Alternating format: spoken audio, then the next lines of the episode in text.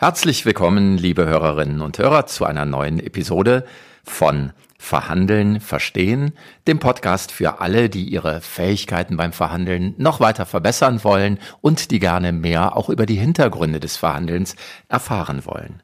In unserer heutigen Episode äh, geht es um ein Thema, das sehr, sehr relevant für die Praxis des Verhandelns ist. Es geht um Ankern.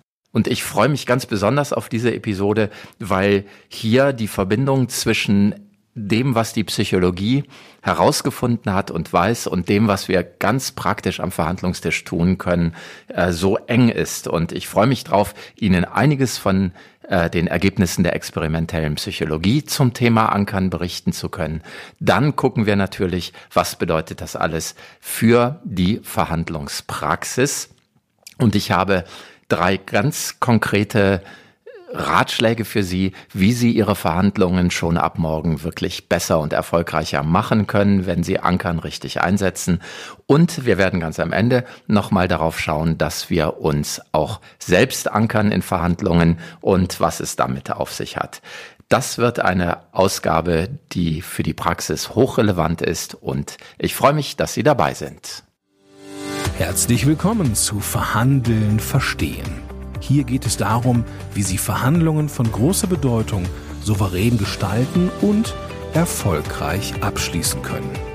Und hier ist Ihr Experte für Verhandlungen mit Tragweite und Distant Profiling, Everhard von Grote.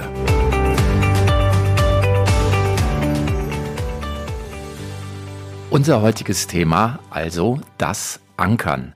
Zunächst möchte ich berichten von den Ergebnissen, die die experimentelle Psychologie in diesem Thema vorzuweisen hat. Und diese Ergebnisse sind wirklich sehr erstaunlich. Es wird darum gehen, was man gefunden hat, wie Anker aber auch funktionieren. Und ich möchte erklären, was die Modelle sind, mit denen Psychologie diese starke Kraft von Ankern äh, erklärt. Anker sind tatsächlich einer der, der zuverlässigsten und auch der robustesten Befunde, die es überhaupt gibt in der experimentellen Psychologie. Sehr messbar und wirklich beeindruckend stark. Ich werde erklären, was es mit dem Ankerindex auf sich hat. Wir können messen, wie stark Ankereffekte sind und wie man das misst und was bei diesen Messungen so herauskommt, werde ich auch erklären. Also es könnte sein, dass äh, Sie sich, liebe Hörerinnen und Hörer, in der ersten Viertelstunde oder den ersten zehn Minuten dieses Podcasts ein bisschen wie in einem psychologischen Proseminar äh, fühlen, aber lassen Sie das einfach mal auf sich wirken, weil es sind wirklich hochinteressante Befunde, die sehr, sehr relevant sind für die Praxis eines jeden Verhandlers und einer jeder, jeden Verhandlerin.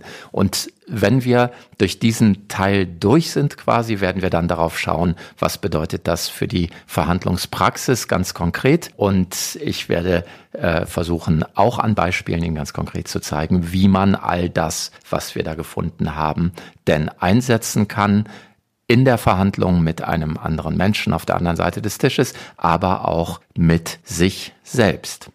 Gut, starten wir und gucken, was es denn an Befunden dazu gibt. Und ein Name darf nicht unerwähnt bleiben, wenn wir über Ankern sprechen. Äh, Daniel Kahnemann, das ist einer der berühmtesten Vertreter äh, meiner Zunft, der Psychologen. Daniel Kahnemann hat einen Nobelpreis bekommen für Wirtschaft und ist damit der einzige Psychologe bisher, dem es gelungen ist, mal einen Nobelpreis zu bekommen. Deshalb sind wir so besonders stolz auf ihn. Und vielleicht kennt die eine oder der andere von Ihnen Daniel Kahnemann auch schon mit seinem Buch Schnelles Denken, Langsames Denken. Ein absolut empfehlenswertes und lesenswertes Buch. Darin führt Kahnemann aus, wie Psychologen auf das Thema Ankern schauen. Er selbst ist experimenteller Psychologe, Sozialpsychologe und einer der kreativsten, die wir hatten. Und er schreibt, Anker sind sehr, sehr zuverlässig und robust. Sie sind messbar und sie sind beeindruckend stark. Wie funktionieren sie nun? Oder was, was verstehen wir unter Ankern? Anker sind Urteile, die wir Menschen abgeben aufgrund einer zuvor dargebotenen Information. Und was man messen kann, ist, dass eine vorher dargebotene Information Urteile, die wir Menschen dann abgeben, massiv beeinflusst, also wie ein Anker wirkt. Eine klassische Frage, mit der experimentelle Psychologen so etwas untersuchen, wäre zum Beispiel, ähm, war Gandhi, als er starb, älter als 114 Jahre oder war er jünger als 114 Jahre? Und dann in einer zweiten Frage würden wir gefragt werden, wie alt war er, als er starb? Eine andere Gruppe von Versuchspersonen würden wir fragen, war Gandhi, als er starb, älter als 35 Jahre oder war er jünger als 35 Jahre? Und auch diese Gruppe würden wir fragen, wie alt war er, als er starb? Was ist ihre Schätzung? Und was wir sehen werden, ist, dass die Schätzungen der beiden Gruppen, die gefragt wurden, 114 oder 35 Jahre, extrem weit auseinander liegen und von dieser sinnlosen Zahl, die wir vorher genannt bekommen haben, einfach sehr stark beeinflusst wird. Dasselbe gibt es in vielen, vielen, vielen Studien, in denen das nachgewiesen werden konnte. Was ist ein Hauswert? Wenn wir eine Zahl dargeboten bekommen, werden wir uns daran sofort orientieren. Was ist ein Autowert? Ähm, wie hoch äh, wachsen Bäume und so weiter und so weiter. Es gibt sehr viele Studien, in denen Menschen äh, eine Zahl dargeboten bekommen und man sieht, dass diese Zahl für diese Menschen als Anker wirkt, um hinterher eine Schätzung abzugeben. Dieser Befund ist sehr massiv und man müsste ja eigentlich davon ausgehen, na ja, wenn ich schätzen soll, wie alt Gandhi geworden ist, dann ist es eine sinnlose Information, die mir hier gegeben wird, wenn ich gefragt werde, war er älter als 114 oder jünger als 114, weil auch wenn ich keine Ahnung habe, wie alt Gandhi tatsächlich war, ist mir ja klar, dass er wohl jünger als 114 war. Dennoch werde ich, wenn ich äh, diese Information 114 vorher bekommen habe, ein sehr viel höheres Alter schätzen. Wie funktioniert das nun? Was sind die psychologischen Effekte, die dazu führen? Und es scheinen zwei Effekte zu sein. Nämlich einmal geht es um einen sogenannten Anpassungseffekt, also eine Korrektur vom Anker weg. Ich habe vorher gehört, war er älter oder jünger als 114. 114 ist der Anker und ich werde dann von 114 quasi rückwärts denken und sagen, naja, also 114 war er nicht, ähm, er war sicher jünger als 114.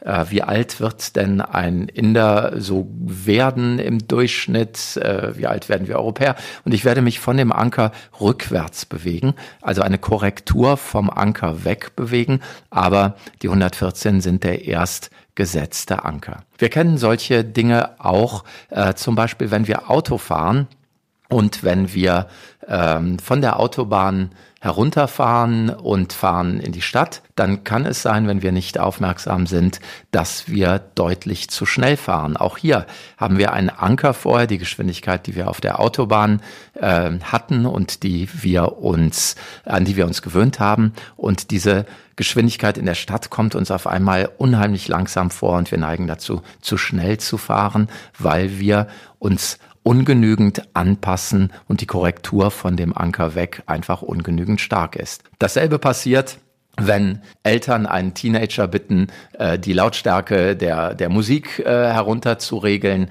äh, dann wird der das vielleicht tun und seiner Meinung nach auch äh, genug heruntergeregelt haben.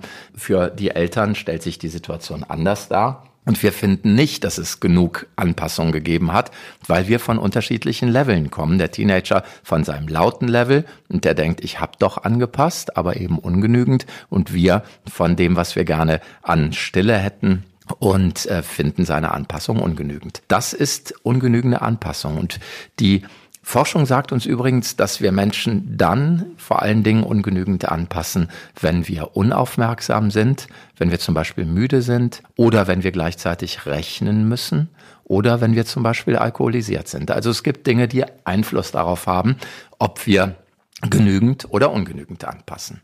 Die Anpassung, die Korrektur vom Anker weg ist aber nur einer der Mechanismen. Es gibt einen zweiten Mechanismus und der scheint fast noch stärker zu sein, nämlich Anker als Suggestion. Das scheint, das heißt, wir scheinen von dem, was wir gehört haben, suggestiv beeinflusst zu sein. Was ist eine Suggestion? Eine Suggestion ist eine Lenkung der Aufmerksamkeit in unserem Gehirn. Wenn ich Sie jetzt frage zum Beispiel, wie fühlt sich eigentlich Ihr linker Arm an? Fühlt er sich irgendwie ein bisschen taub oder seltsam an? Kann das sein? dann werden Sie Ihre Aufmerksamkeit jetzt in Ihren linken Arm schicken und einige von Ihnen werden vielleicht denken, oh ja, tatsächlich, der fühlt sich wirklich gerade ein bisschen anders an. Das ist die Wirkung von Suggestion. Ich habe Ihre Aufmerksamkeit und Ihre Gedanken gerade dahin gelenkt. Dasselbe scheint mit Ankern zu passieren. Wenn ich Sie frage, war Gandhi älter als 114, als er starb, oder war er jünger als 114, dann entsteht in Ihrem Kopf, in unserem Kopf ein Bild eines alten Mannes. Und dieser Anker, dieses Bild des alten Mannes, dieser, dieser Vorstellungskomplex, der nun aktiviert ist in unserem Gehirn, der äh, wirkt und zwar als Suggestion. Wie stark ist dieser Effekt? Man kann ihn tatsächlich messen. Es gibt ein Maß dafür und den nennen experimentelle Psychologen Ankerungsindex. Ankerungsindex zeigt einfach, wie stark der Grad der Beeinflussung ist. Wenn wir also schauen, wie unterscheiden sich die Antworten auf die Frage, war Gandhi älter als 114 oder war er älter als 35? Äh, was waren die Schätzungen, die danach abgegeben wurden? Dann können wir einen Grad der Beeinflussbarkeit daraus errechnen, ein Index, also eine Prozentzahl. Ein Index, der läge bei 100 Prozent, wenn wir komplett von dem Anker ausgehen würden, also die Schätzfrage dann beantwortet würde mit, naja, er war 114, als er starb, oder er war 36, als er starb, dann hätten wir einen Ankerungsindex von 100 Prozent und einen Ankerungsindex von 0 Prozent hätten wir dann, wenn es durch den Anker gar keinen Einfluss auf die Schätzung, die an, nachher abgegeben wurde, gegeben hätte. Wenn wir uns nun angucken, wie sieht das in der Praxis aus, dann gibt's sehr, sehr interessante Befunde. Zum Beispiel hat man Maklern ein Gebäude gezeigt und hat ihnen umfangreiche Unterlagen über dieses Gebäude zur Verfügung gestellt. Alles, was Makler brauchen, um zu entscheiden, welchen Wert ein Gebäude hat. Und der einen Hälfte der Makler wurde ein Preis für dieses Gebäude, den sich der Verkäufer vorstellt, äh, genannt, der sehr niedrig war. Und der anderen Hälfte der Makler wurde ein Preis, den sich der Verkäufer vorstellt, genannt, der sehr hoch war. Und es wurde dann geschaut, was sagen die Makler, wie viel ist dieses Gebäude tatsächlich rein objektiv wert. Die spannende Frage war natürlich, gibt es einen Einfluss des Preises, den sich der Verkäufer vorstellt, oder können die Makler abstrahieren und tatsächlich ganz nüchtern den Wert des Gebäudes einschätzen anhand ihrer Kriterien. Die Makler haben alle gesagt, dass sie sich von dem Preis nicht haben beeinflussen lassen, sondern dass sie ganz objektiv darauf geschaut haben, Zustand des Gebäudes, Alter und so weiter und so weiter, also nach ihren Kriterien einen Preis ermittelt haben. Dennoch lag der Ankerungsindex bei 41 Prozent. Also die Makler haben sich sehr stark von dieser Zahl, die nun mal im Raum stand, beeinflussen lassen bei der Ausgestaltung ihrer Expertise dazu, was dieses Gebäude tatsächlich wert ist. 41 Prozent. Und das Verblüffende ist, dass die Makler selber denken, dass das nicht der Fall ist. Sie weisen das zurück und sagen, nein, diese Zahl hat uns nicht beeinflusst. Im Gegensatz übrigens zu BWL-Studenten, denen man dasselbe Gebäude mit denselben Informationen gegeben hat, äh, da war der Ankerungsindex nochmal höher, der lag bei 48 Prozent, aber die BWL-Studenten haben durchaus gesagt, ja, das kann sein, dass wir uns von dieser Zahl haben beeinflussen lassen. Also, was wir daraus lernen können, ist, auch Profis lassen sich durch Anker massiv beeinflussen, auch dann, wenn sie glauben, dass es nicht der Fall ist. Und das passiert über ungenügende Anpassung und über Suggestion.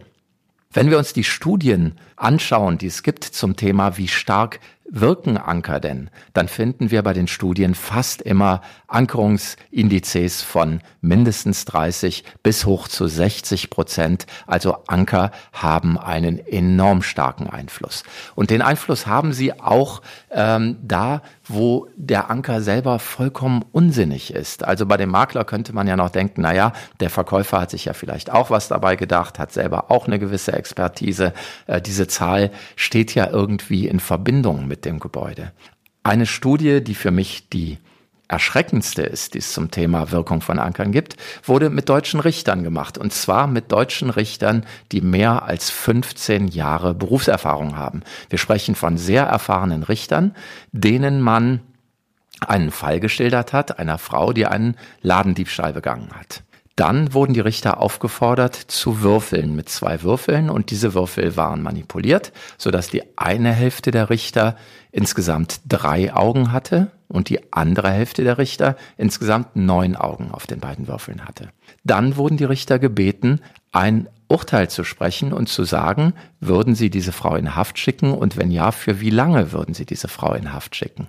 Die Richter, die drei Augen gewürfelt hatten, haben im Durchschnitt für fünf Monate Haft sich entschieden, während die Richter, die neun Augen auf den Würfel hatten, sich für acht Monate Haft entschieden haben. Also, deutsche Richter mit viel Berufserfahrung lassen sich durch Augen auf einem Würfel in ihrer Entscheidung, wie lange sie jemanden ins Gefängnis schicken, beeinflussen dieses Ergebnis haut mich jedes Mal wieder um, wenn ich es höre oder wenn ich es lese, weil ich denke, es gibt keinen besseren Beleg dafür, wie stark Anker tatsächlich wirken. Lassen Sie uns jetzt schauen, liebe Hörerinnen und Hörer, wie wir das denn in der Praxis einsetzen können, zum Beispiel bei Preisverhandlungen. Bei Preisverhandlungen spielen Anker eine sehr, sehr große Rolle und ich habe vier ganz konkrete Hinweise für Sie, wie Sie das zu ihren Gunsten richtig einsetzen können, beziehungsweise wie sie damit umgehen können, wenn Anker gegen sie eingesetzt werden. Der erste Punkt ist, ankern Sie zuerst. Dafür gibt es einiges an Beleg, auch aus der Wissenschaft, dass der erste Anker der stärkste Anker ist und Sie sind gut beraten als Verhandler, wenn Sie der Erste sind oder die Erste sind, die eine Zahl nennt. Das ist ein bisschen gegen die Intuition und ich weiß, dass viele äh, Verhandler sich damit eher etwas schwer tun und sagen, na ja, ich warte lieber mal, äh, was der andere sich denn so vorstellt und vielleicht sind dessen Vorstellungen ja schon viel besser, als ich dachte und dann kann ich darauf reagieren und vielleicht sogar noch mehr für mich herausholen. Ja, das war lange die gängige Lehrmeinung. Mittlerweile können wir aber sagen, wir wissen es einfach besser und die Forschung zu dem Thema ist sehr eindeutig. Zuerst ankern führt fast immer zu den besseren Ergebnissen. Außer vielleicht Sie haben keine Ahnung, was das, worüber Sie gerade Preisverhandeln, tatsächlich wert ist, was ein wirklich realistischer Wert ist. Dann mag es so sein, dass wir mal den anderen zuerst kommen lassen können und mal schauen, was meint der denn so.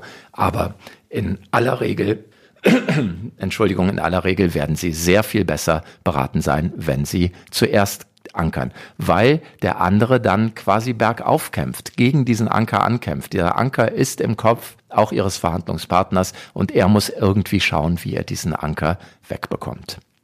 Was ist aber zu tun, wenn der andere nun schneller war und zuerst geankert hat? Wie können wir reagieren auf einen hohen Anker? Erster Punkt dazu, ignorieren Sie diesen Anker, sprechen Sie nicht darüber mit jedem Diskutieren über diesen Anker machen Sie ihn noch stärker und noch präsenter am Verhandlungstisch. Tun Sie so, als wäre dieser Anker nicht genannt worden. Und setzen Sie einen Gegenanker. Und zu diesem Gegenanker ähm, wäre zu sagen, seien Sie mutig. Und das ist auch schon mein zweiter Hinweis für das Ankern generell. Der zweite Hinweis ist also, ankern Sie mutig. Trauen Sie sich. Trauen Sie sich, den Anker weiter herauszuwerfen, als Sie es normalerweise tun. Nennen Sie eine Zahl, die Sie noch vor sich irgendwie vertreten können, natürlich, die jetzt nicht komplett absurd sein darf, aber die ruhig sehr mutig sein darf. Wir Menschen haben manchmal Angst oder Sorge, wenn wir das tun, mutig ankern, dass wir damit die Gesprächsgrundlage sofort vernichten und unser Gegenüber sagt, äh, naja, wenn das Ihre Vorstellungen sind, meine sind so weit weg davon, dann brauchen wir nicht weiter zu sprechen. Das ist so wie ein Gummiband, das sich zwischen den beiden Ankern spannt. Dieses Gummiband hat aber eine Mitte. Und diese Mitte verschieben wir in unsere Richtung, wenn wir mutig ankern. Und diese Mitte ist irgendwie ein gefühlter, fairer Einigungsraum. Deshalb ist es wichtig, dass wir mutig ankern. Es kann sein, dass mein Gegenüber sagt, nein, das ist so weit weg, dass äh, wir da gar nicht mehr zusammenkommen können. dann äh, ist die Verhandlung in einer schwierigen Phase. Dafür müssen wir Strategien haben. Darüber werde ich gleich in meinem vierten Punkt nochmal etwas sagen. Es kann aber auch etwas anderes passieren. Und das habe ich gerade in der letzten Woche erlebt, als ich mit Top-Einkäufern eines großen Konzerns gemeinsam ein Verhandlungstraining gemacht habe. Da gab es eine Verhandlungssituation, eine Simulation einer Verhandlung war das, die, die durchgeführt wurde. Und es gab eine Situation, in der jemand ein Gegenangebot gemacht hat auf ein Angebot, das er bekommen hat. Und in der Nachbesprechung habe ich gefragt, wie genau ist dieses Gegenangebot zustande gekommen? Was ist in Ihrem Kopf passiert? Warum haben Sie dieses Gegenangebot gemacht? Und die Antwort war eines Top-Einkäufers, eines wirklich großen Konzerns, war, na ja, als ich dieses Angebot der anderen Seite gehört habe, ich wollte eigentlich weiter weg mein erstes Angebot machen, aber da dachte ich, das ist zu weit weg und bin ihm schon mal von mir aus ein Stück entgegengekommen. Das zeigt, wie stark Anker wirken und wie wichtig es ist, dass wir mutig ankern. Der dritte Punkt, den ich Ihnen für die Praxis empfehlen möchte, ist, ankern Sie krumm. Nennen Sie keine glatte Zahl, sondern nennen Sie eine nicht übertrieben, aber doch krumme Zahl. Also ich möchte ein Auto kaufen, das angeboten wird ähm, auf mobile.de für, sagen wir, 10.000 Euro. Und mein erster Anker äh, sind 7000 Euro. Dann ankere ich nicht ähm, mit der glatten Zahl 7000 Euro, sondern vielleicht mit 7200 Euro. Was ist der Unterschied? Diese krumme Zahl hört sich so an, als sei eine Rationale dahinter, als hätte es irgendeinen Rechenweg gegeben. Das heißt, alleine dadurch, dass die Zahl krumm ist, wirkt sie fester und der Anker hat nochmal eine größere Festigkeit als bei einer glatten Zahl. Zum anderen gebe ich durch die Krummheit des Ankers quasi vor, in welchen Schritten ich denn gedenke, nun äh, mit Zugeständnissen aufeinander zuzugehen. Also bei 7000 Euro gegen, das, äh, gegen den Anker 10.000, der als Verhandlungsbasis genannt war, ist es klar, dass wir uns jetzt in Tausender Schritten bewegen werden. Vielleicht ist mir das aber zu groß. Und wenn ich sage 7.500 ähm, als Gegenangebot, habe ich damit auch schon gesetzt, dass wir uns in 500er Schritten aufeinander zubewegen werden. Also krumm ankern ist der dritte Praxistipp, den ich ebenfalls sehr empfehle.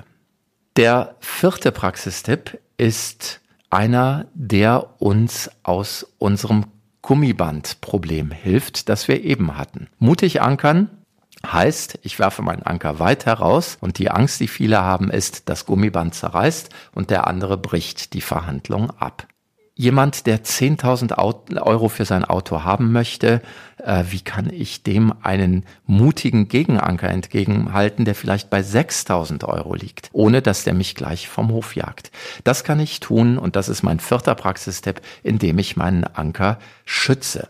Wie schütze ich meinen Anker? Zum Beispiel, indem ich den Anker nicht an den Wert des Autos binde. Es geht gar nicht darum, dass ich sage, dein Auto ist nur 6000 Euro wert, weil das ist ja auch schon, hat auch diesen und jenen Mangel. Das wird nicht funktionieren. Das ist überhaupt keine gute Strategie. Wichtig ist nur, dass ich die Zahl 6000 nenne. Und was ich zum Beispiel tun kann, ist, dass ich sage, naja, ich habe gerade 6000 Euro beisammen, die ich für das neue Auto ausgeben will. Also ich spreche gar nicht über das, den Wert des Autos, sondern ich spreche über meinen eigenen Anker und ich sage, na ja, 6000 Euro habe ich. Ich sehe schon, Ihr Auto ist wirklich in einem tollen Zustand und es gefällt mir auch sehr gut. Ich kann mir schon vorstellen, dann muss ich noch ein bisschen Geld zusammenkratzen, aber 6000 ist das, was ich gerade habe. Also ich signalisiere Verhandlungsbereitschaft, aber ich habe meine Zahl genannt und fest eingeführt in die Verhandlung. Das ist der vierte Punkt, wie wir mit dem Thema Ankern umgehen können. Also die vier Verhandlungspraxis-Tipps nochmal. Ankern Sie zuerst, ankern Sie mutig, ankern Sie krumm und ankern Sie geschützt.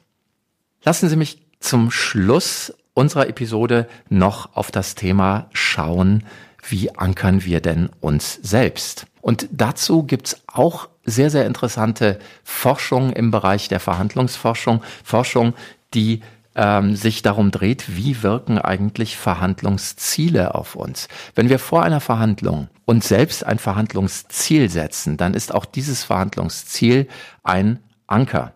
Und wir wissen aus der einschlägigen Forschung, und das bestätigt genauso meine Verhandlungserfahrung, und so kenne ich es von mir selbst und den Verhandlungsteams, die ich begleite auch, wenn wir uns herausfordernde und spezifische Ziele setzen, dann werden wir bessere Verhandlungsergebnisse erzielen.